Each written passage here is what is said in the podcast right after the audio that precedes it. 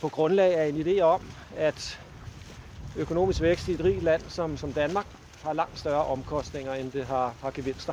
Øhm, og det er altså ikke kun omkostninger for natur og klima. De er helt åbenlyse. Det er også øh, omkostninger for, for samfund og, og mennesker. Så altså en grundlæggende forestilling om, at, øh, at væksten, i hvert fald forstået som vækst i bruttonationalproduktet, skal, øh, skal stoppe som, som mål for samfundsudvikling og erstattes af, af andre ja, og bedre mål. Som kunne være livskvalitet, demokrati, bæredygtighed og lignende. Degrowth is uh, about creating a society that delivers well-being for as many as possible and it's very much about not depending on economic growth to do so.